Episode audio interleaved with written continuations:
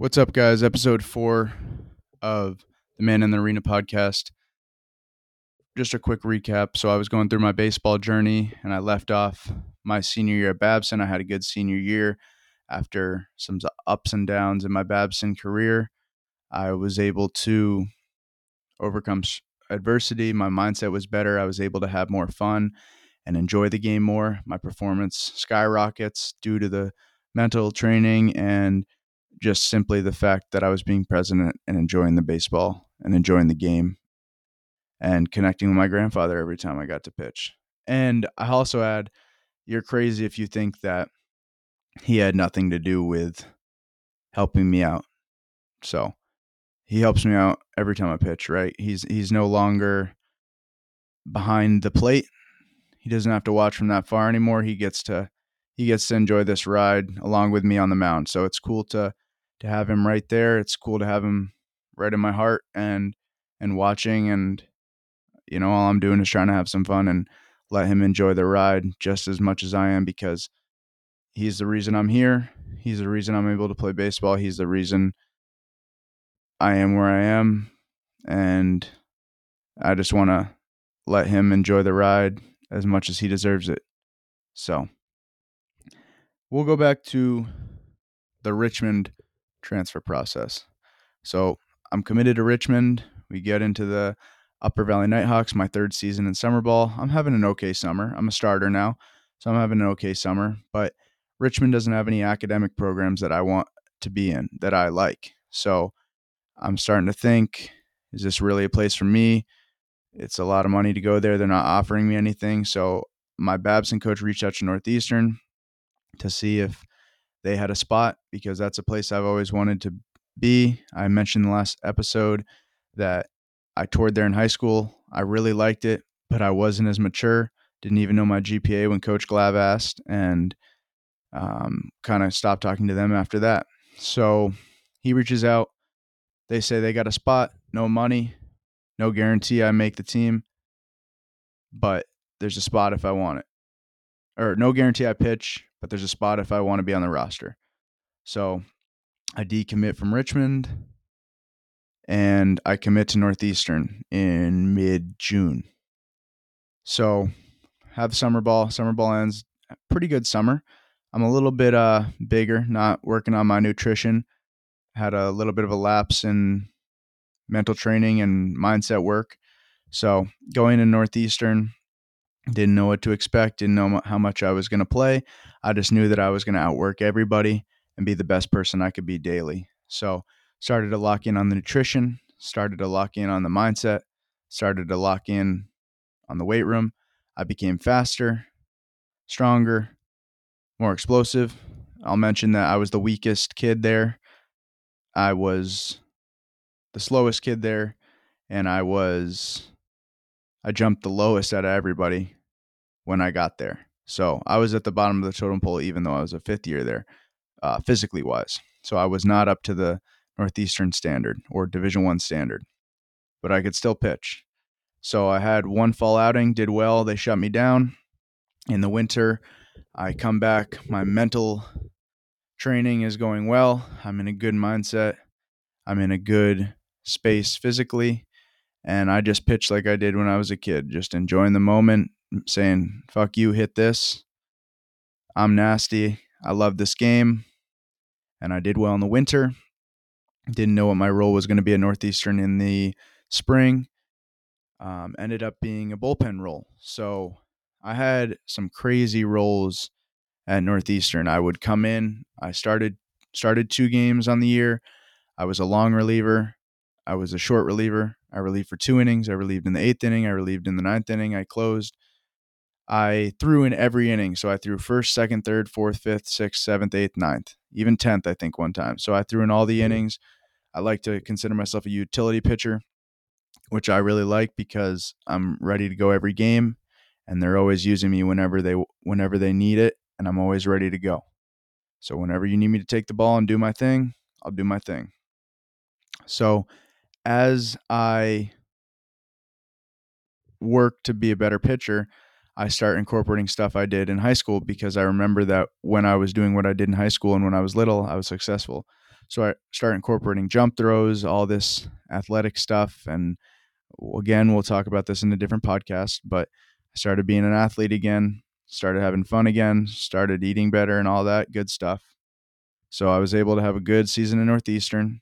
About two weeks left in the season, Coach Glav comes up to me and he says, There's a cape spot, a temp for, with Hyannis if you want it. And then later he came back and said, There's more information.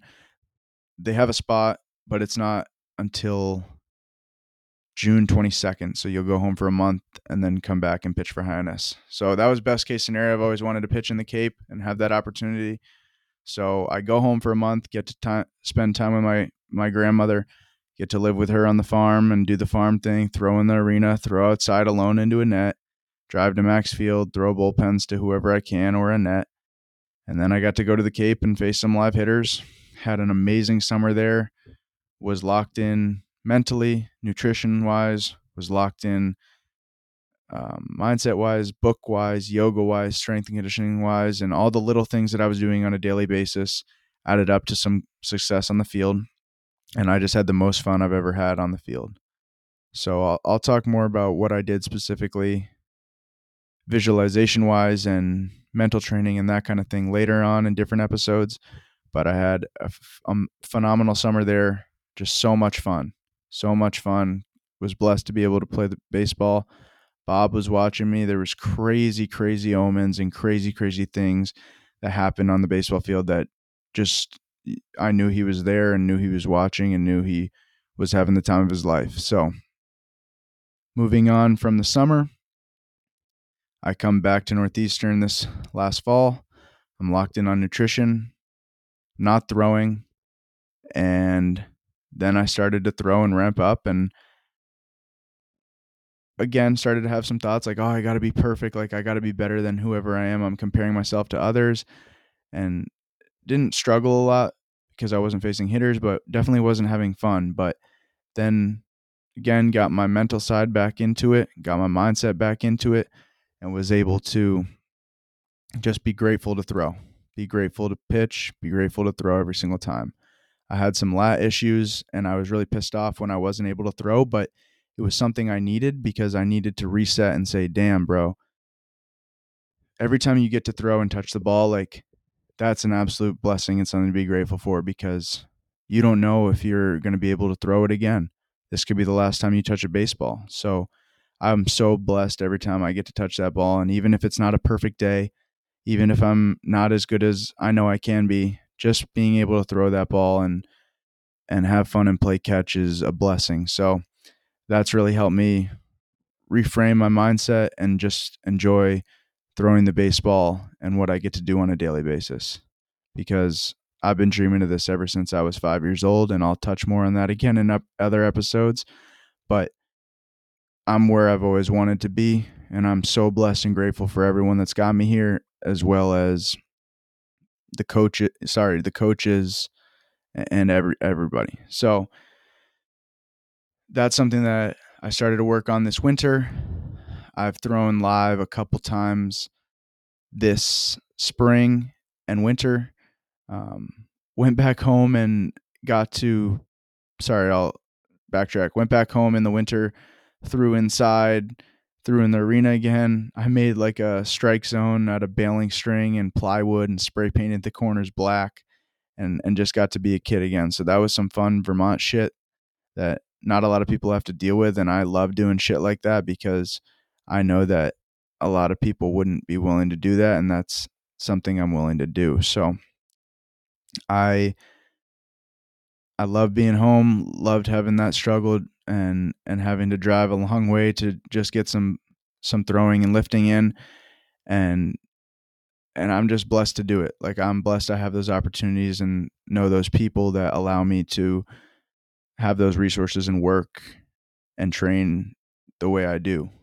So, moving on to the spring, I throw in live, and when I'm at my best, I'm free, I'm having fun, I'm giving good intent conviction with no outcome thinking at all, just all process orientated oriented thinking, all focus on enjoying the game and having fun. And that's when I'm at my best, no matter right now or later on this season, is when I'm just trying to play the game and and do me, nothing extraordinary, just do my game and and I know my game is good and my game is is good enough to win and succeed. So, I've had adversity and failure this spring and I've worked on handling that as best I can and nobody likes to fail.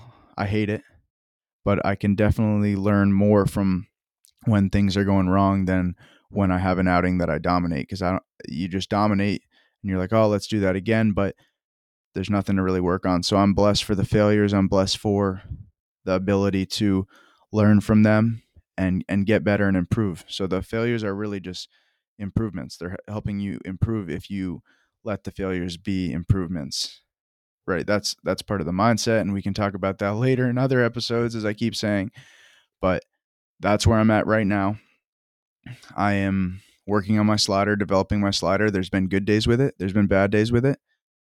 I struggle with consistency, or I have struggled with consistency with it in the past, but I'm very slowly, not very slowly, just slowly moving the needle forward.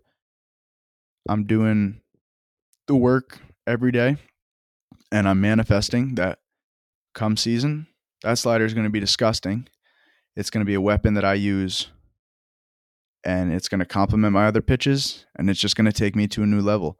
And I know that whether I fail with it a few times or not, it's going to be there and I trust the work that I'm putting in with it and I'm ready to succeed with it. So that's where I'm at now. Lastly, I'll add my goals. My goals are to get signed or drafted. That's my long term outcome goal, right?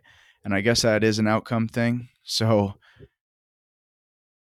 that's something to work towards, but my real goal is in the process. So my goal is to be the best I can be pitch for pitch. So on the next pitch, I want to be the best pitcher I can be in that pitch. I want to be present and I want to just enjoy the game as much as I can every time I'm on the mound. Because I know that in this life, there's not many times I'm going to get the mound, get to be on the mound realistically. Like even if I even when I do make it to the major leagues, there's still not a lot of time in this short, short life, even though sometimes it seems long, the short life, there's not a lot of times I'm going to be able to be in that arena. There's not a lot of times I'm going to be able to look another guy in the eyes and know I've done more work than he has and compete against him, whether he beats me that time or next time or I beat him.